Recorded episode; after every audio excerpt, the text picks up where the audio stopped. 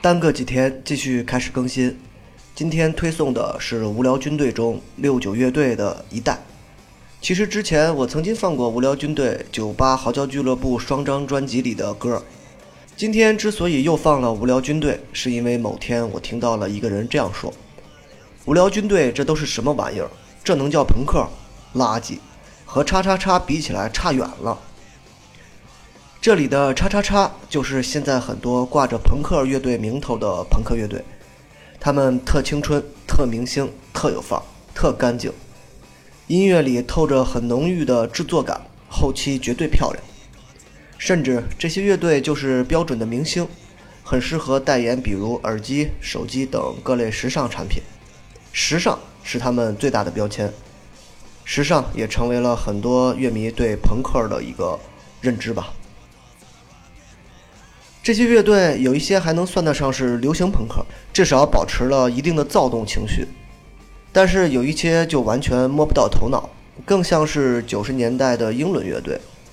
但不知道从什么时候开始，无论自称还是乐评人的文章，都把他们称之为朋克乐队，并且越来越时髦，也越来越干净。因为这些乐队的形象更加的明星化，所以乐迷们，所以乐迷们也很容易接受。所以，当听到无聊军队的时候，反而认为这是垃圾，是粗糙的东西，是拿不上桌面的东西。这并不怪更年轻的乐迷们，因为在他们接触到摇滚乐的时候，已经完全互联网化时代，爱摇通俗歌曲已经彻底没落。虽然互联网得到信息的途径更丰富、更快，但是相比较这些杂志的专业编辑，多数我们接受到的资讯都是支离破碎。甚至是错误的，因为没有责任编辑，不需要发行，也就不需要去承担自己的错误。即便电驴时代，还有很多发布者撰写的文案依然保持了很高的水准。但是当这些全部消失后，我们几乎看不到多少专业化的文章，只有情绪化的宣泄微博，诸如“叉叉叉最朋克”“叉叉已死”之类的东西，不可能系统化的了解一个风格从诞生到发展。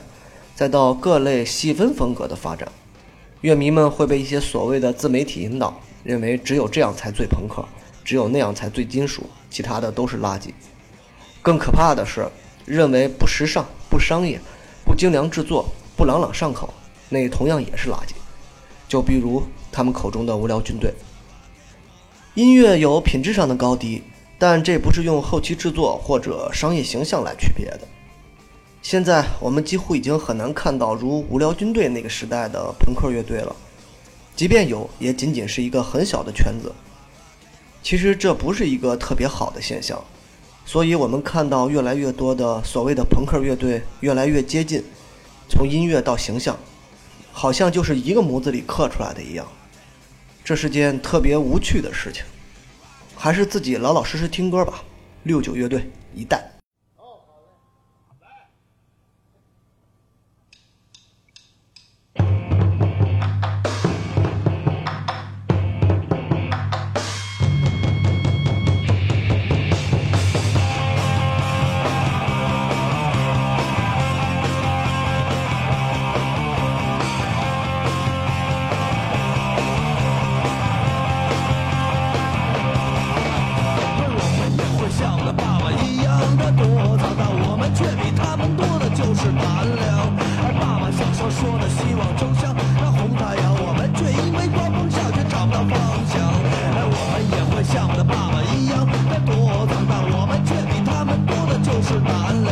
俺，爸爸小时候说的希望，就像那红太阳，我们却因为刮风下雪长了方向。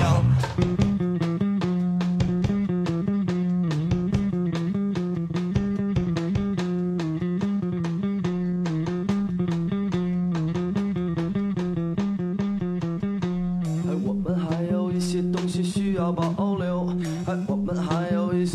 不愿放手。